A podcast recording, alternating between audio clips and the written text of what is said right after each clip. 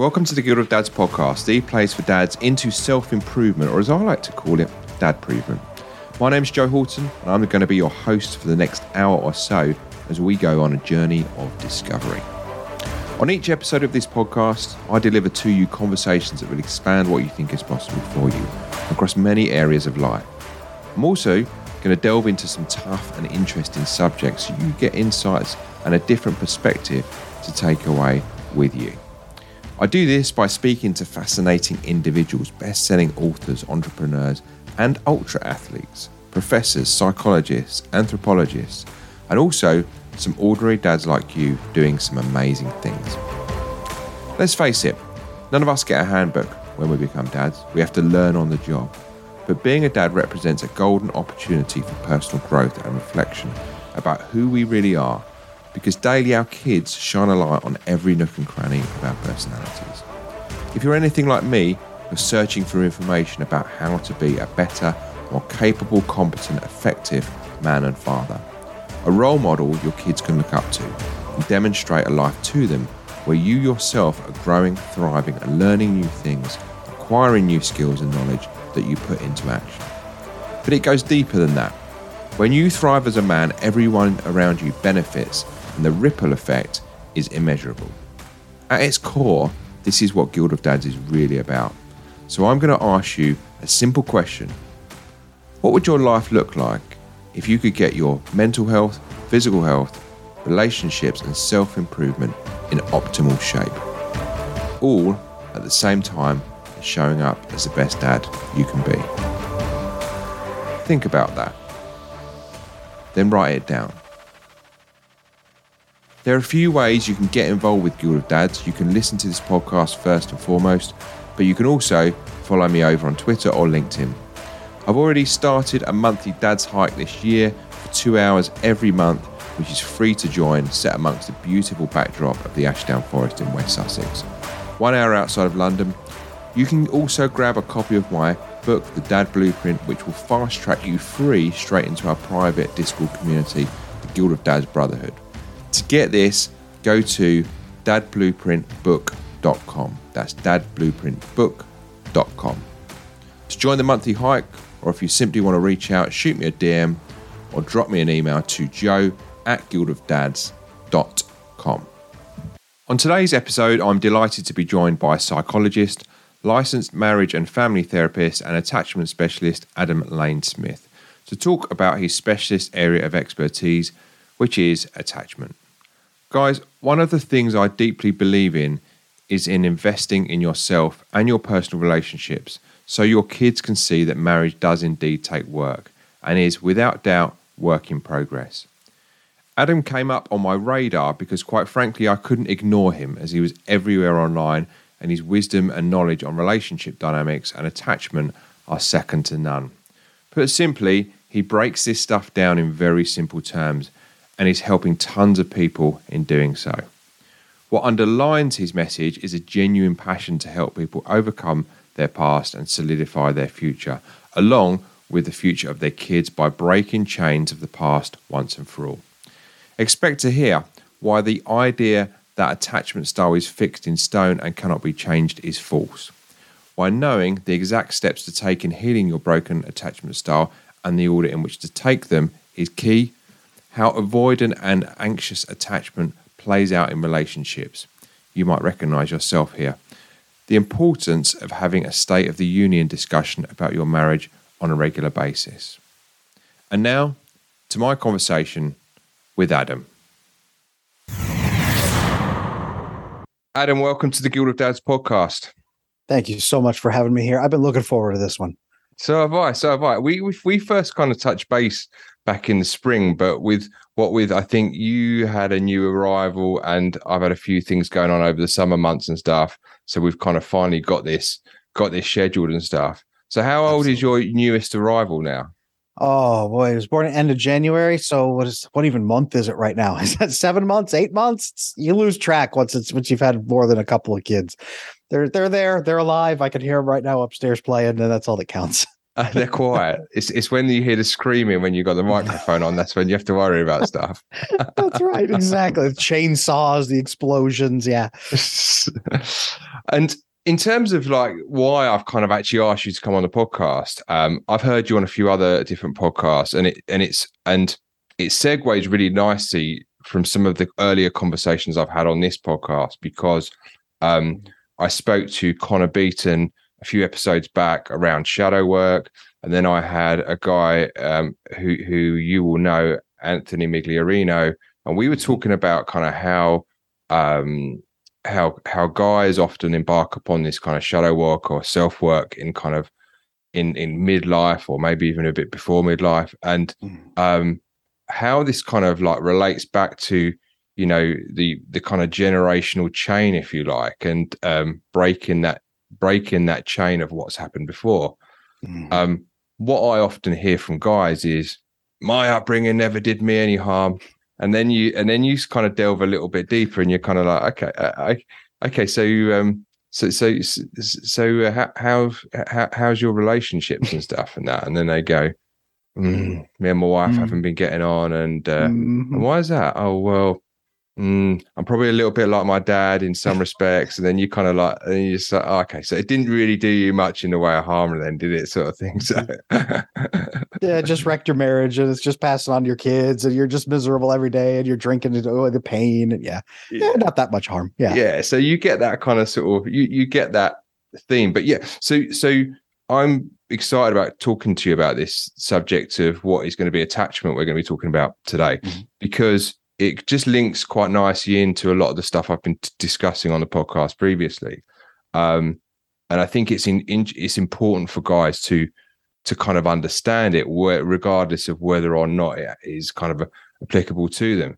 Where did your kind of background start? Because I know you've not always been um, specializing in attachment. You've got a background in psychology previously, haven't you? Both in inpatient and outpatient settings.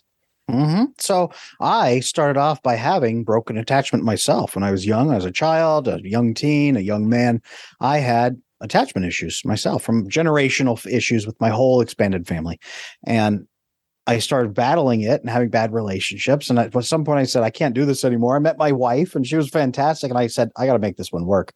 So we fixed attachment and it was great. And I said, What the heck did we just do? and I didn't know. I didn't know the words for it. It's just I was started being honest and connecting to people and being open and, and boundaries. And I was like, what is this? Someone must have the answer so I went to school and I got my master's degree in psychology. I became a licensed marriage and family therapist, three more, six years for school, three more years of apprenticeship. So nine years of training to become that. And then I started working in the field as a marriage and family therapist. And there was this blip in graduate school of a little thing in a little book somewhere that started talking about attachment from this person named Bowen way back in the day. Oh, Bowen talked about attachment. And I remember in grad school, they told us you don't have to worry about attachment unless you are working with five or six year olds. If it's an attachment issue, it will always become a major behavioral problem later in life in teens. And you won't even diagnose it then. Probably you will diagnose it when they're adults, and it always will become a personality disorder. Don't even bother thinking about attachment if you're not working with little tiny babies. And that was the answer. That was it in graduate school. And I've gone around talking to other therapists, and they say, yeah, that's what we learned too. But as I started studying it, going into these oh like 500 page textbooks and big like you know peer reviewed journal articles of vasopressin and oxytocin, what does this mean? And I started studying this, and I said, "Holy crap! There's something here. There's something here. What is it? Attachment." That thing they told us not to worry about. So I started learning about it, and just it became everything. I started saying, this is this is the root. This is the root of so many things. So I started teaching seminars to other therapists. I started writing books about it. I've got my book, Slaying Your Fear, that I wrote as a pamphlet. It's 100 pages to hand out to clients who would come into my office who didn't want to read 500 pages. I handed it out to other therapists and said, read this, start applying it with your, your, your patients. And they said, this is amazing. So they start applying it and, and people would get better when they would fix their attachment. So I started talking about it online and people said, This is great. We need to hear more. So I said, Okay. So I quit being a therapist so I could just focus on attachment and become an attachment specialist and teach people all over the world how to do attachment. And that's, I'm on TikTok as at attachment bro. I've got uh, my my my hashtag for Adam Lane Smith has got 270 million views over there. I am on TikTok of all places where you think about young people having bad relationships, doing those weird dances. Like people on TikTok, they need to know about attachment. Let's just put it that way. The, the next generation is learning about attachment over on TikTok, but it, it became this giant thing that everyone needed to know about attachment. Just like you're you're pulling me on here to talk about this, and I love that, and I'm honored to do this.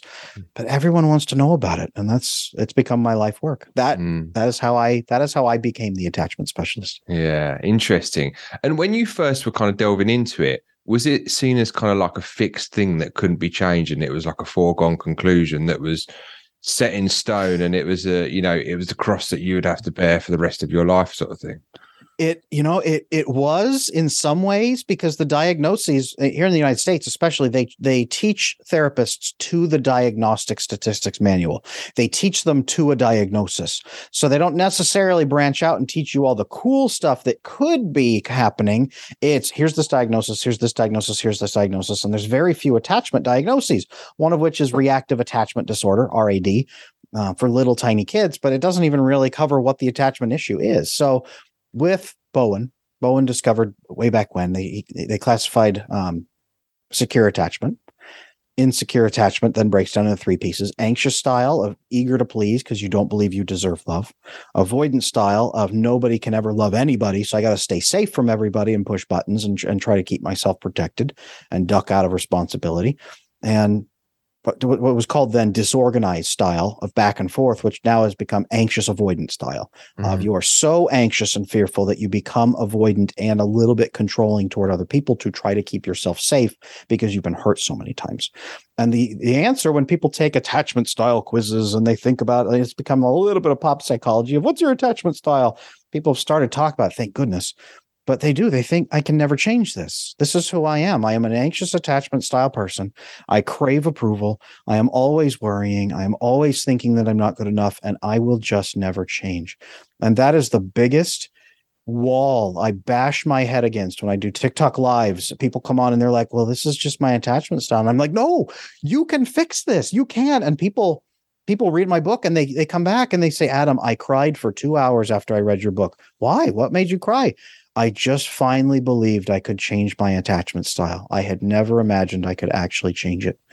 Like, yes, people think that their attachment is fixed, and that's the biggest thing I have to put to put the axe to is you can change your attachment. Mm. Please, everybody listening to this, please believe that that you can change your attachment style. Mm. Yeah, and interestingly, before we came on tonight, I pulled up um, I pulled up some notes from a previous podcast guest, which is going to probably be coming out in the next week or two. Uh, mm. Dr. Anna Machin, who is a evolutionary anthropologist who's written a book called Why We Love, and she was talking about how um, she said child attachments impact how your brain is formed, in particular your prefrontal cortex, mm-hmm. uh, with um, low cortisol, dense grey and white architecture in the prefrontal cortex.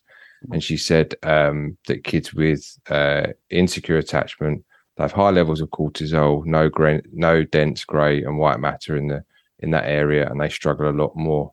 Um, but interestingly, she said, as you get older, which is what you're saying, as you get mm-hmm. older, the effect of early relationships becomes less attachment, not the attachment is not fixed, uh, and it becomes more fluid and not set in stone. So you can change it, which you seems to be, yeah, seems to be the misapprehension that, that that goes around it's just so dang hard to change your attachment style if you don't know the steps to do it. Mm-hmm. If you don't know how to do it, you have to do everything that terrifies you that your brain tells you is going to kill you. You have to open up to people and contact people and trust people and be vulnerable to people. And you have to even explain that you have an attachment issue and you have to even explain that you worry and you have to even explain that sometimes you're not fully honest and you have to explain that you think you're going to mess things up.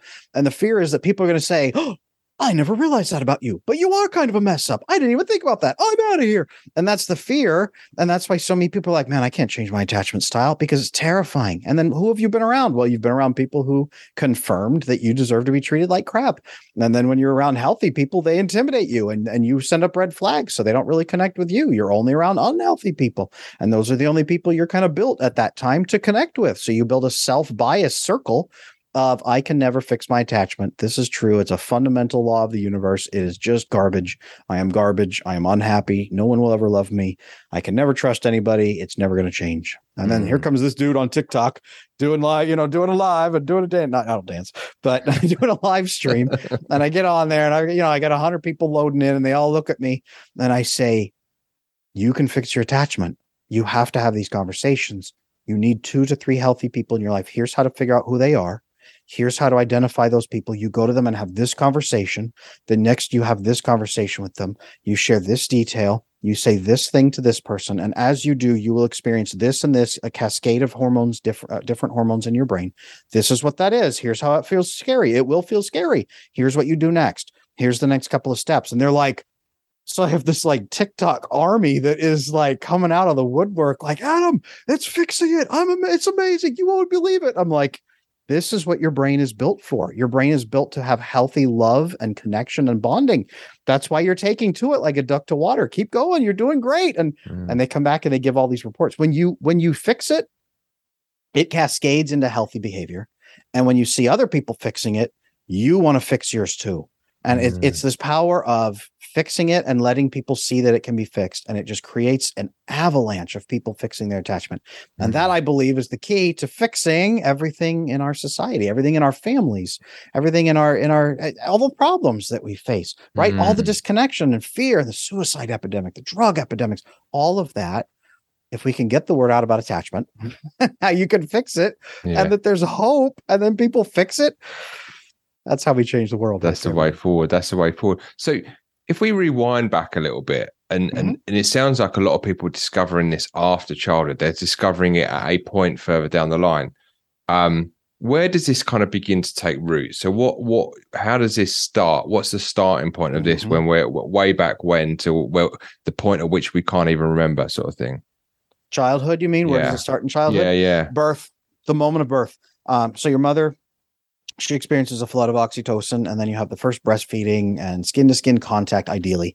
Um, you have all of that, and that releases a flood of oxytocin. And then the little baby cries, and mom takes care of them. And the baby learns when I cry, mom tends to me.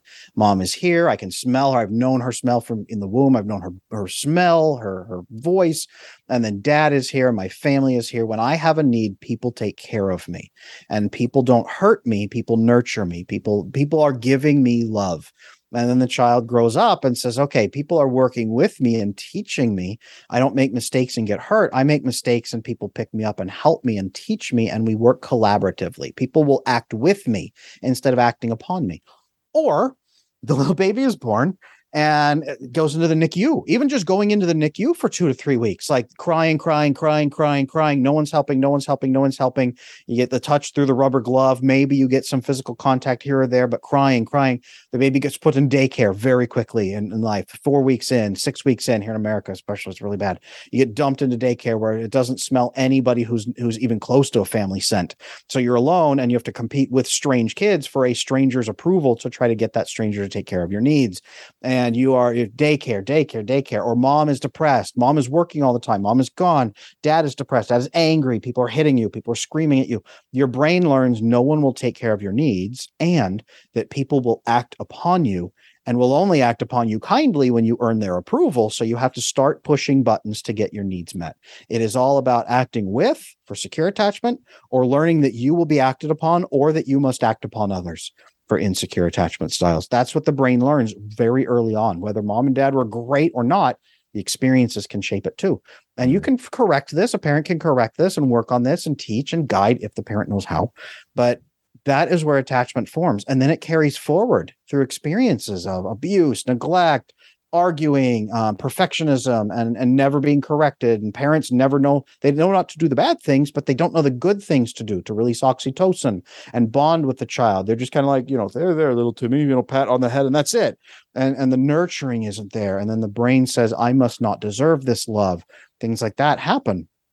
And all of this shapes the child into a person who thinks they have to be perfect. Mm. They have to be Hmm. anxious. They have to, and the only thing they can do is worry more. No one's ever going to help them. The only defense against pain in this world is to worry more than they have before, which leads into generalized anxiety disorder, which when you hit teenage years, you can't manage that anxiety level anymore. So you start crashing into depression and then you start Mm. crashing into panic attacks or other problems. Then you start medicating it with drugs and you don't think there's ever going to be a better way because it's now a fundamental law of the universe that no one will ever love you. So you have to be alone and learn to act upon others or protect yourself from being acted upon. And that's where the attachment style goes. And it floods into all these mental health and addiction and suicide and all kinds of problems, bad relationships among them, which you go out Mm. and if you've never felt that love, how are you going to have a good dating relationship? I look at the modern dating circles, right? Tinder. Well, it's like, hey, what's your first name? I don't even know. Whatever. Okay. Then you can you go at it, and then you have a baby with that person. And you're like, okay, I guess we're gonna try to raise this baby. Whatever. That's where we're going. That's why it's getting worse with each Yeah. generation. It's not getting better with each generation. It's gotten Yeah. worse. And and is and is that is it is there like a time scale for it? So is it like from birth to say three years, or is it kind of, or is it can it carry on right through to like is is there kind of an up of a like a an upper ceiling of kind of where it kind of um can continue to kind of take root, or is it a case that you know you know you maybe hit sixteen or eighteen and it doesn't kind of have so much of an ima- impact on you, or or, or what? I see it lifelong from the moment of birth up until I, I mean I've worked with people in their 70s who were who acted almost like little children who were terrified of abandonment and hurt and we fixed their attachment in their 70s and they started healing from that attachment. So when does it get fixed in? People have argued that ever since well, 140 years now we've been arguing that ever since Freud but um, it does seem to be from birth up until man 12 like I've seen people at 12 like it cements in, but I've seen Mm. kids at like it, it it's it scales in and gets worse and worse and worse and progressively worse. But it does seem to be once they hit those teenage years, they crash into depression because they just give up and they've Mm. accepted that there is no hope and it's never going to get better and they can never fix it. So Mm. 12, I would say, from birth Yeah. to 12, it seems like that that childhood that we would Yeah. call childhood. Um, And but can you fi- especially up till And can you find it was uh, you- where like where um where parents are actually kind of they're bonded with their kids and stuff and they're in a loving, but they're kind of like a bit absent. Where you know I've discussed this with people before, where where where they're where parents are physically there, but they're mentally absent or emotionally absent, where they're just Oh, not kind of connecting. Absolutely. I've I've worked with so many families that, you know, the parents have two or three kids and each kid is in three different sports and the only contact they have with daily with their children is to eat a granola bar in the car on the way to drop them off at one of their sports. And that's the entirety of their relationship for 90% of the of the year is just endlessly traveling traveling traveling barely speaking no real quality time together when they're in the car they've got a video on so that no one has to think of and talk it's just straight into media Mm. and and escapism and that's their whole life and those kids Mm. just are destroyed with terror and fear because their brain says my parents don't love me. My parents tolerate me. They don't want me around. They don't even really like me. And if they ever decide they hate me then i'm just going to die. I'll starve to death. So then that child becomes a perfectionist of doing everything right never making problems and they lock everything inside and then their parents would bring them to me when the kid had a nervous breakdown at 15 like Mm. it's like severe level, like hospitalization, and the kid is like, "I'm fine, I'm fine," and freaking out.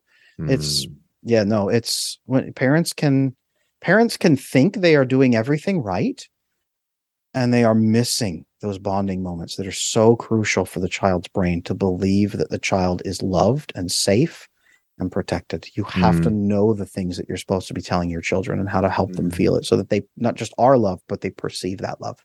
Yeah, and I can see again. I can see this because, like, speaking to some of the guys in my in my community and that I've come into contact with, you know, there, there's there's very there's very bright individuals who are very very successful, um, but they reach a point in their lives where, like, actually, I was doing all of this because I wanted to prove myself to my parents, and actually, I really hate this career. I, I- it's just so monotonous, boring, and I just want to do something else. And it's kind of this, you know, this, and and and and and I struggle with it now because like over here we have this probably the same as over there. There's this kind of I won't say middle class, but there is like this keeping up with the Joneses notion of you know your kids' academic grades and Yes. you know, what university they're going to go to and whatever and stuff. And you know, I, I reach a point now, and I, and I call it. I've begun to coin a term for it, which is what I call um, child top trumps.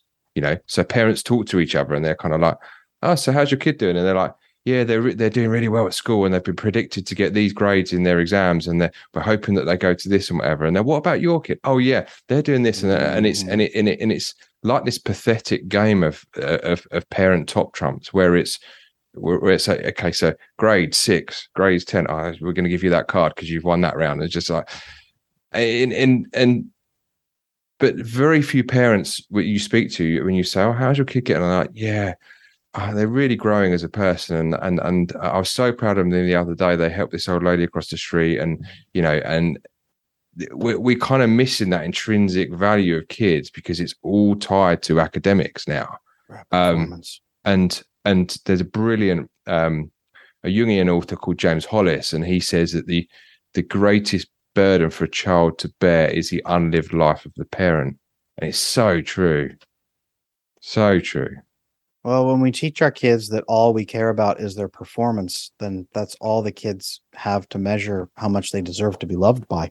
Mm, And if and, and if and if all you care about is performance, and then you're just like push them in the next performance, the next one, you may think you're doing them a great service, but if you're not stopping to make sure that they perceive that love, and especially that that love is not tied to their performance level, it's tied to who they are.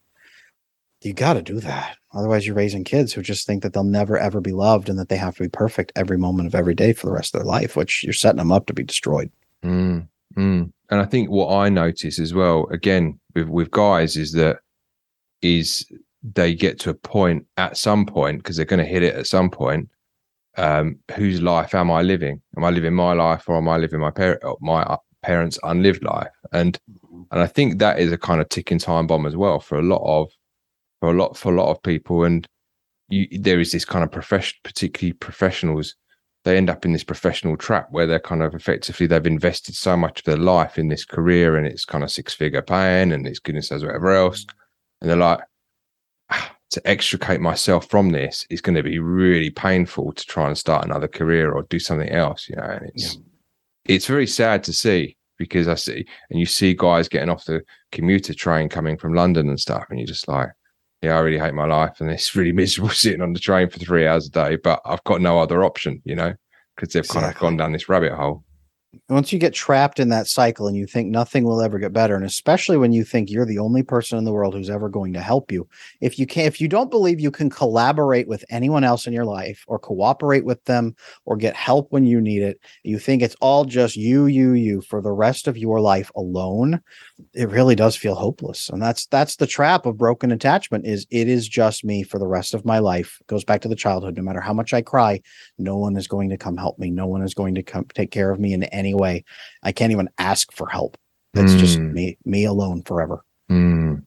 One thing I was going to ask you, Adam, and, and this is actually quite a selfish uh, question of me to ask, but it might it might help other people actually because it might be trauma, it might be attachment. Uh, Sure. I lost my parent, my mother, when I was eighteen. She, she was she was hit. She was killed in a, uh road accident. Okay, and one of the kind of things I noticed in the kind of aftermath of it, and and probably I've I noticed during periods of my life which I've kind of worked on, is that there is a tendency when you've lost someone close to you to to not allow other people to get close for fear of losing them, and Mm. and and I, and I experienced this as a as a kid as well when I was at school. Um, uh, my best mate from from primary school, elementary school, he left to move to another area of the country, and then someone else left, and then grandparents died, and then my mum passed away and stuff. And then you Mm. begin to think, hey, all of these people that I love and care for are kind of disappearing from my life. Is it something I've done? And I was 18 when that happened, you see. So yeah I'm probably past the point at which, and it would be necessary attachment. But is Yeah. that more like a trauma response? Do you think something like that?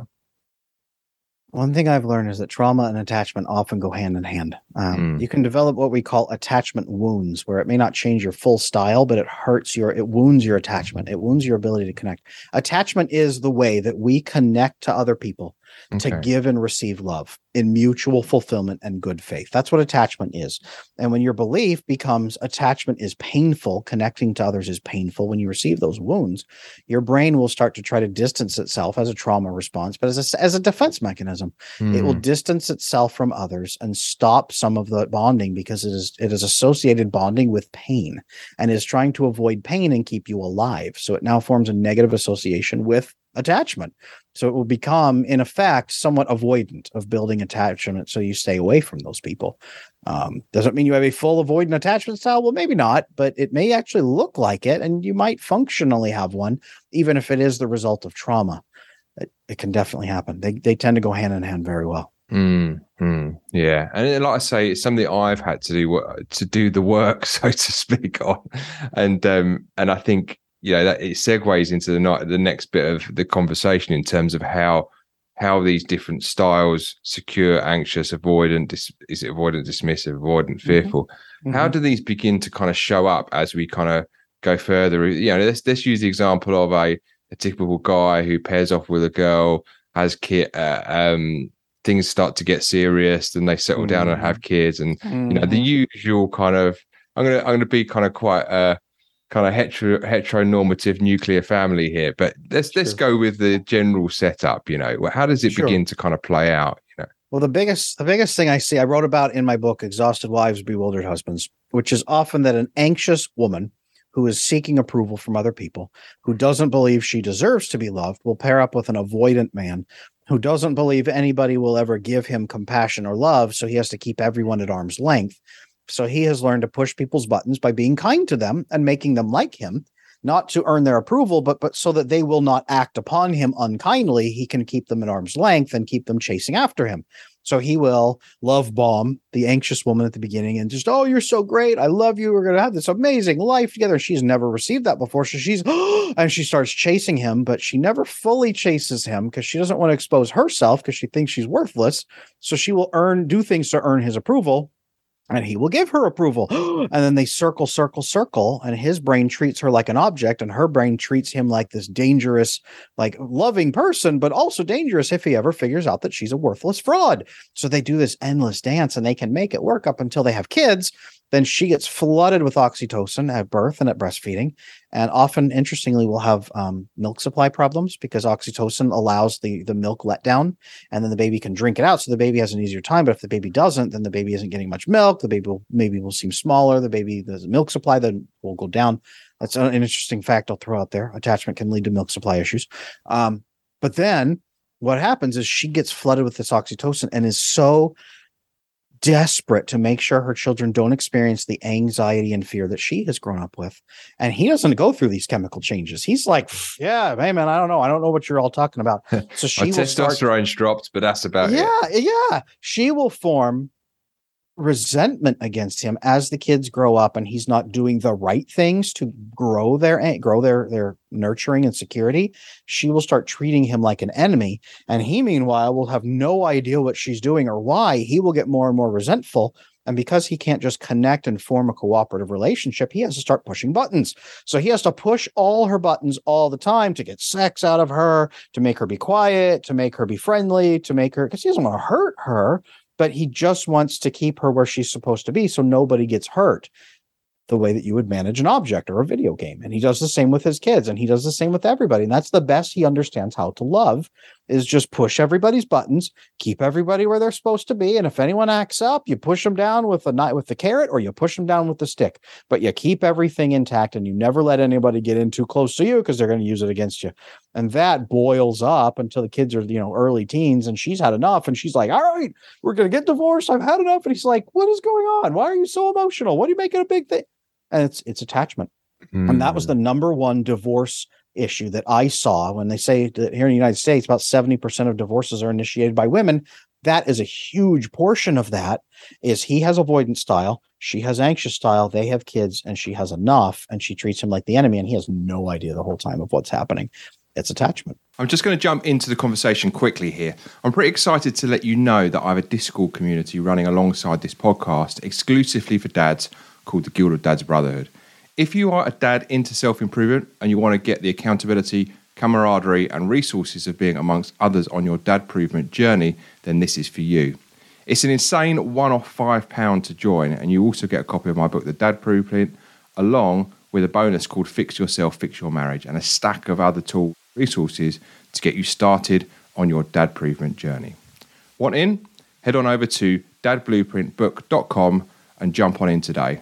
Mm, I can see that. I can see that. What other dynamic plays out as well in in in oh, yeah. marriages?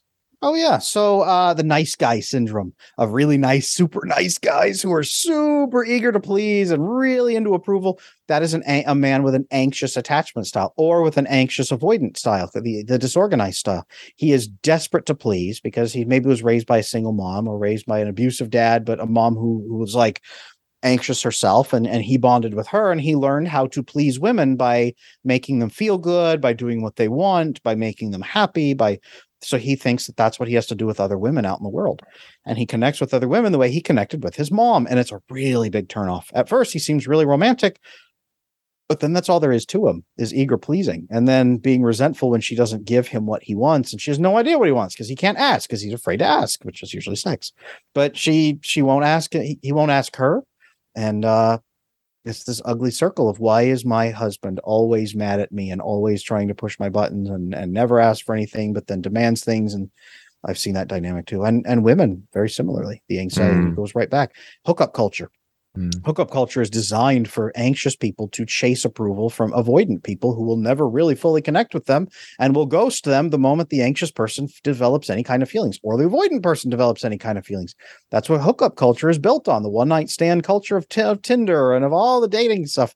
It, it's based on let's chase each other till one of us gets feelings and then we'll run away from each other and we'll just connect to other people. And mm. people get hurt and hurt and hurt and hurt. And it's just an ugly circle. Yeah, so that dynamic sounds like that. That if effectively you're just putting layer upon layer upon layer upon layer of barriers, one after the other, until you're kind of you're almost barriering yourself out of anything meaningful at all. Exactly. And then you think that's normal because that's all you've ever seen. And if I if there was a difference, I would know different. I've never seen any yeah, because you've never been around healthy people because they intimidate you or or you're weirded out by them and they move slower than you probably will. And yeah, that's why. Mm. So, in terms of like how the we've we've we've discussed the different kind of dynamics and how they play out in in the relationships, what what in in, in kind of practical terms does does it? I mean, I obviously I've I, have i have done. I see it a lot with the kind of the nice guy character quite a lot. Mm-hmm. That's that's the just be, just simply because I'm working with guys. That is the one that I tend to see yeah. the most of. I would say. Um, and and I think you know there's there's various kind of you know Glover talks about various different things in his book about you know the cultural reasons mm. for why this has come about. But one thing I notice quite a lot is guys, um, particularly got sons of baby boomer generation. They've seen this kind of passive aggressive kind of yes dear, no dear, three bags full dear anything for a quiet life. I don't get mm-hmm. involved with any decision making. I leave it all to mm-hmm. her and stuff, and mm-hmm. kind of, and then all of a sudden, there's no arguments, and there's this kind of big blow up, and and and and I see a lot of guys that are kind of repeating that behavior again, and their sons now are repeating that behavior again, yeah. and and that for me sometimes when I look at that is the kind of the most frustrating thing that I kind of I kind of see, and it's in and it's and it's fascinating. I don't. I'm not a big fan of reality TV programs, but I, we have a few dating ones over here. There's one called um, uh, Love Island, I think it's called, and I find that fascinating to watch. Not because it's there's scantily clad men and women in it, yeah, but just the dynamic of how these guys are. You know, they're big muscle men, and they're kind of like, you know, they're working out and pumping iron in front of these girls and stuff by the pool, and but then they're kind of chasing the girls around like almost like a puppy dog.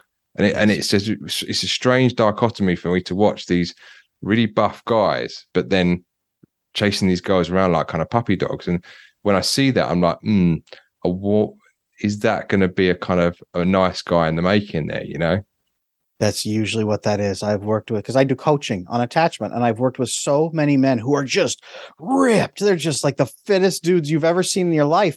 And a lot of that is to earn approval from other people. It's the only thing they feel like they can control is what they look like. So they've just beefed it out to the max. And inside, they just feel like trash and they don't know how to love people or get love from people.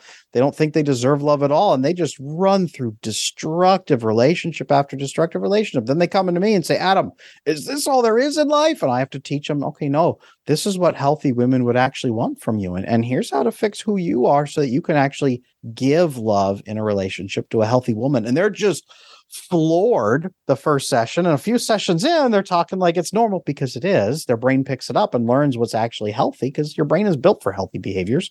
But yeah, it's it is overwhelming for men to learn what a healthy marriage should look like, what a healthy woman wants from them, how to actually get love from people, and then how to open up. It's the the anxious, the nice guys that come in, they're the ones that usually come in for help because avoidant guys don't see a problem. The avoidant guys think there's a problem with everybody else. Anxious guys, ni- nice guys, they see a problem with them and they just want it to be fixed. So when you tell them, "Hey, attachment's a real thing, you can fix it," they go, "No way, please show me," and they're desperate to learn. Where the avoidant guys go, nah, that's not true. I'm just going to go over and over here and, and push some more buttons and have a good life till they hit rock bottom. Then they're ready to talk about it. Nice guys are at rock bottom all the time. Yeah, that's it. Do you know what? It's really funny you said that because I always so people said to me, people said to me before they well, "What what's what's it like working with guys?" And I'm like, eh, "Guys are great, but the only problem is, is guys don't pull the ripcord on their parachute until they're about a meter from the floor." Yeah, um, exactly. and, and and and what you just said, what you were just saying there about like um, not the uh, not not the uh, nice guys, but the other type of guys. Yeah, like mm-hmm. it's just exactly it's exactly that, isn't it? They're not going to take any action until their wife has literally served them with divorce papers and they're out the door, sort of thing. So Correct. I didn't see. Now I'm willing to try. Now I'm now I'm willing to try. Now I'm willing to listen. Yeah, avoidant guys change for circumstances. Nice guys change for because they're always miserable. Mm. That's usually how that game goes. Mm. I've spoken to uh, people, and I think I might have even commented on one of your Twitter posts, and uh, and and and one of the things that I that I kind of sort of say to guys to kind of get straight and also kind of renegotiate throughout their relationships is to actually have like a needs, roles, and boundaries discussion. And mm. what I mean by that is actually work out what your needs are, communicate your needs, work out the roles in a relationship, who's doing what, and what your boundaries are. You know, in terms of your boundaries around time and your uh, and your interests, but also the boundaries around how your wife communicates to you.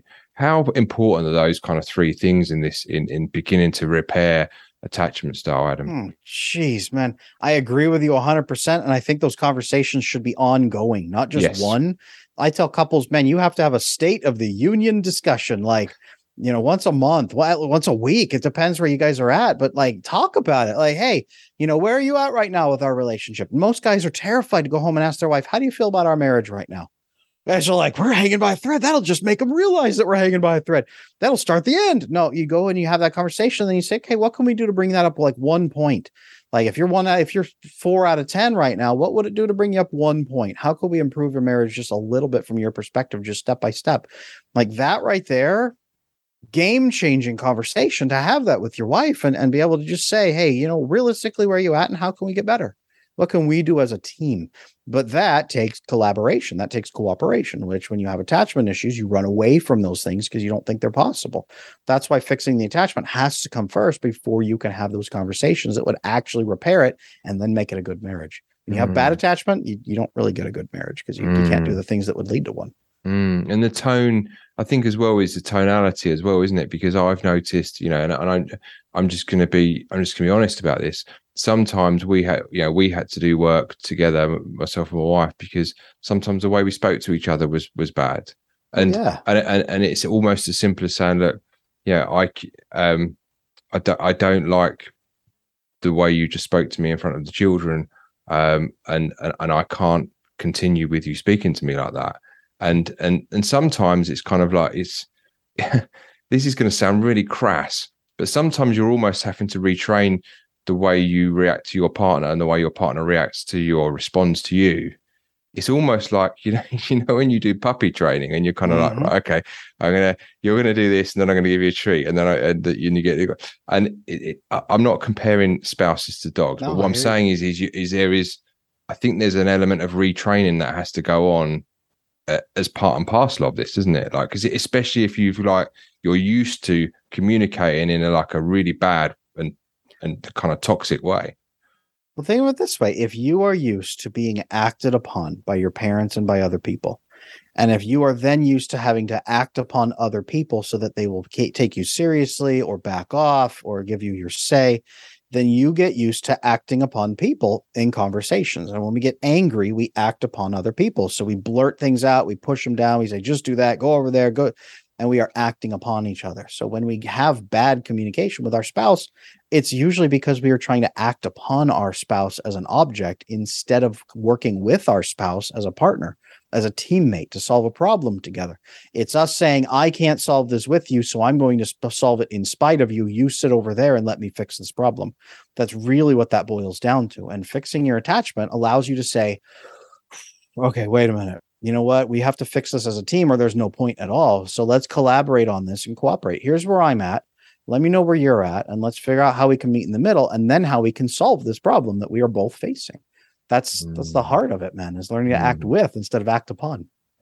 And what follows on from this quite nicely as well is how does this begin to kind of impact attraction as well? Because you know nobody wants to live with someone that's got a bear like a sore with a is a bear is like a bear with a sore head, you know, twenty four seven, and he's kind of moody and grumpy, and you know, and, and and feels like they're kind of putting themselves last and you know uh, how when you begin to repair some of this stuff how, how, what impact does that have on the attraction levels between man and woman as well? Oh man.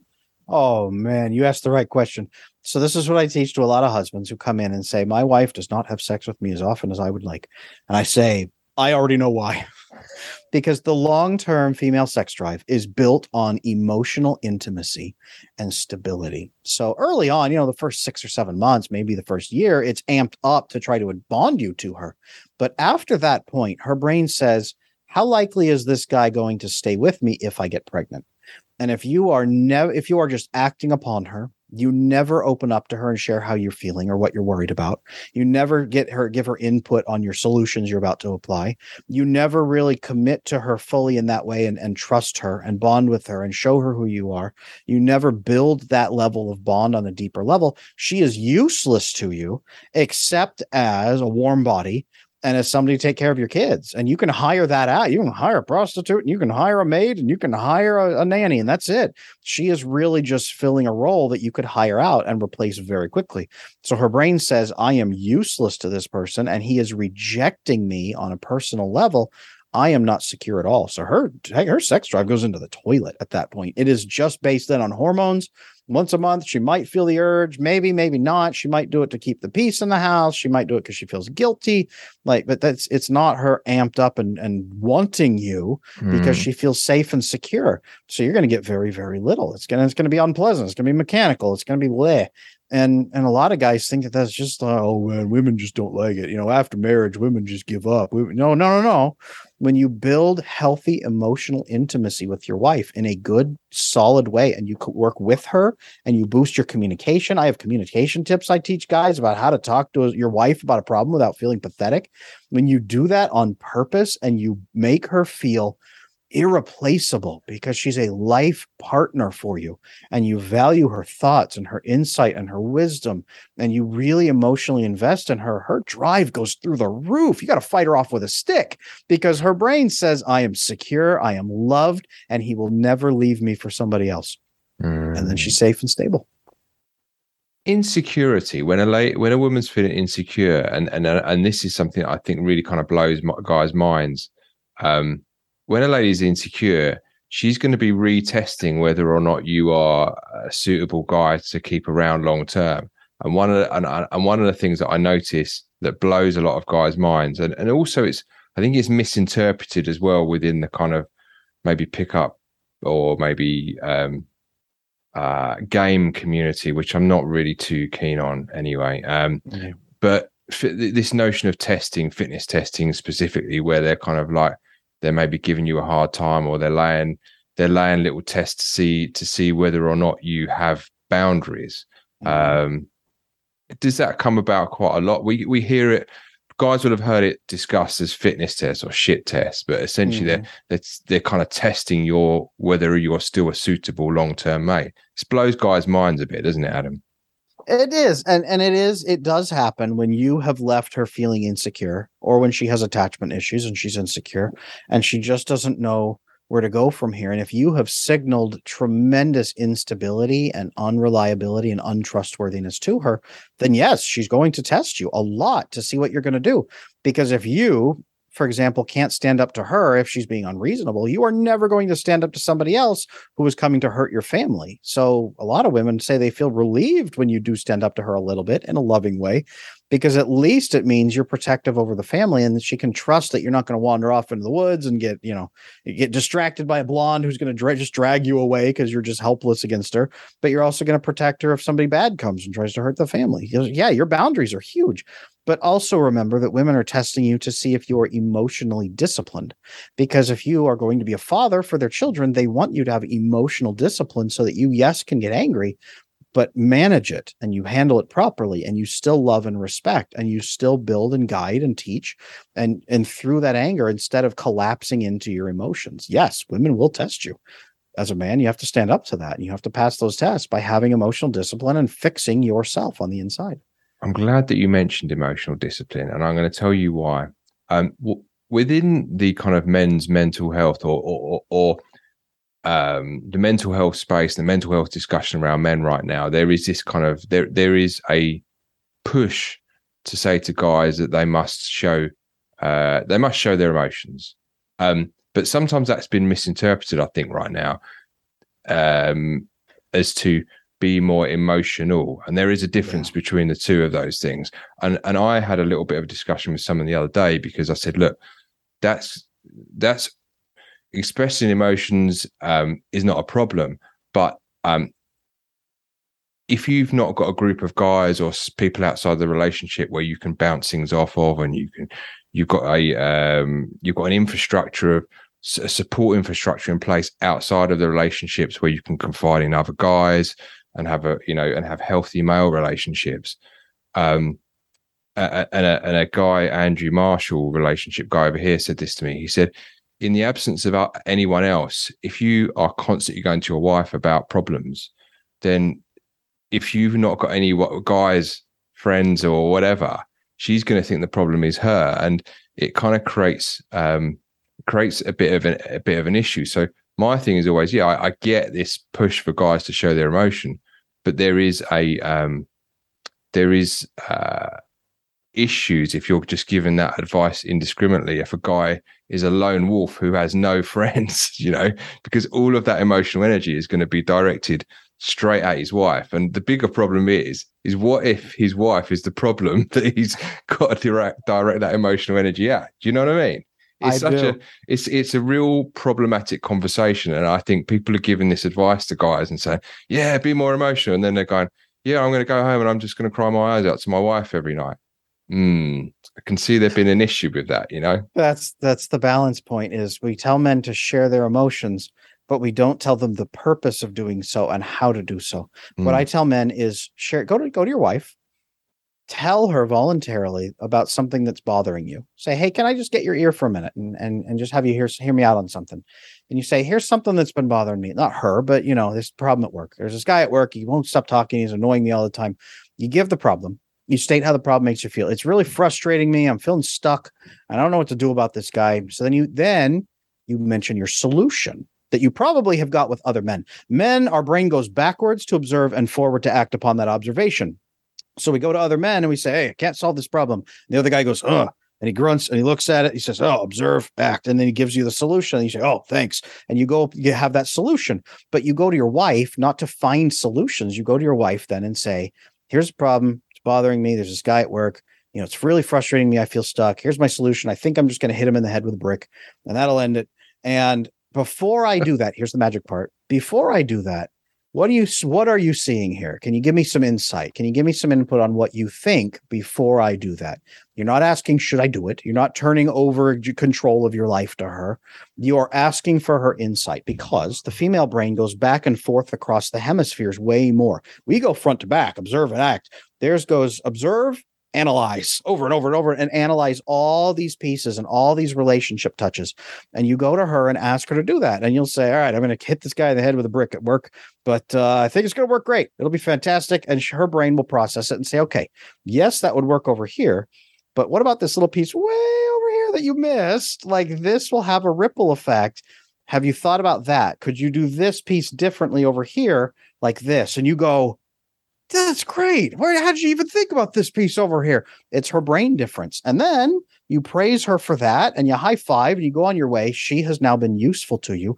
Her self-esteem goes up and you have sent the message that you, her, is are valuable and a teammate and, and no other woman could ever take her place because the more you do this and the more she gets to know you, the more valuable she is. So she's got 20 years of data on you of how to help you find better solutions and and and single those out versus the 20 year old blonde who walks by who has no information on how to fall, how solve problems with you.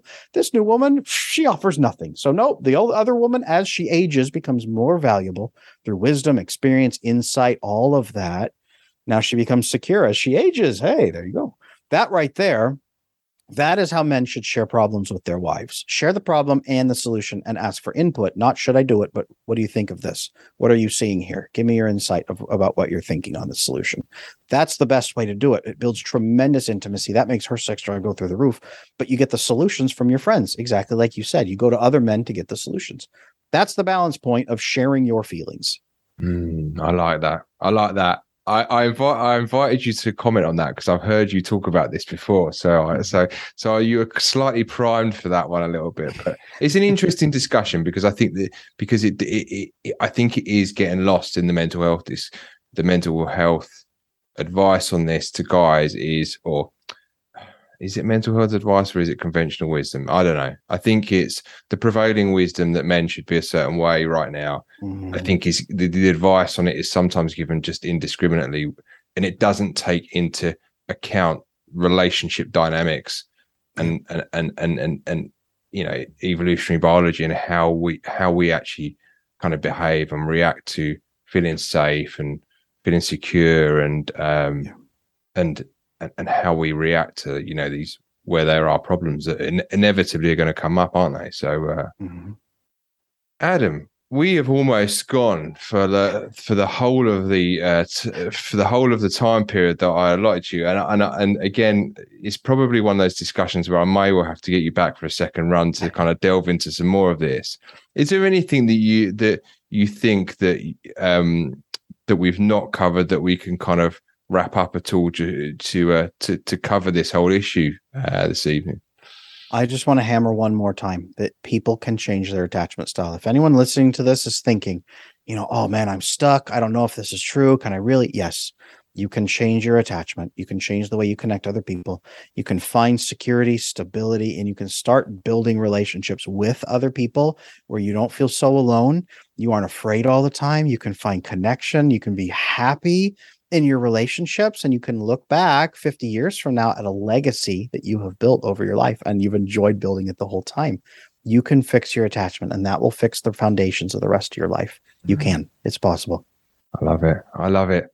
Um adam if people want to find out about you people that are listening and watching this um, what is the best way for them to link up with you? Uh, I, I, know that you're a fairly prolific YouTuber and that you've spent quite a quite a bit of time uh, investing in that channel uh, in the last uh, six to twelve months, certainly. Oh, absolutely. You know, I and I love YouTube, but I'm my TikTok has I was shocked at how fast TikTok exploded.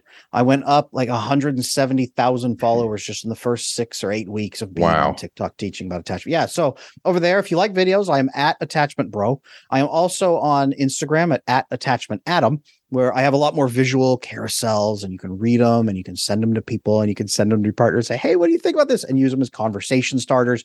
That's what I try to encourage people to do on Instagram. Use this as a conversation starter with your partner. Have that talk like you were talking earlier. How do you have those talks? You use something to break the ice. Uh, and then my website, adamlanesmith.com. I've got my attachment bootcamp course on there. If you want to watch seven hours of how to fix this and you want to watch it with your wife and say, This is us, let's do this together as a team. And you go through the, the course together and you come out the other side in love and bonded with a shared language about how to fix these things. I've got all those resources, baby. I've got everything that people need. So that's All where. I am. All right, brilliant. Um, and I am going to ask you one last question that I don't prime any Go for it. guests on the podcast for. Mhm. Adam, what is it in life that gives you meaning?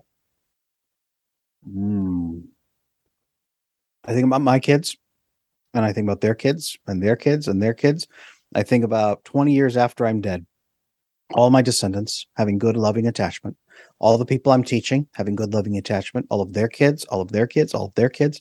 I think of a better world where everybody is warm and loved and families are strong and people don't even know my name, maybe, but they know attachment and they have built that connection and the world is better because of it. That's what drives Mm. me. I love it. I love it. There's definitely a ripple effect theme going through there, and I think with with all great men that are looking to create a legacy, there is definitely a ripple effect that they're trying to create on it. So uh, I love it. I love it.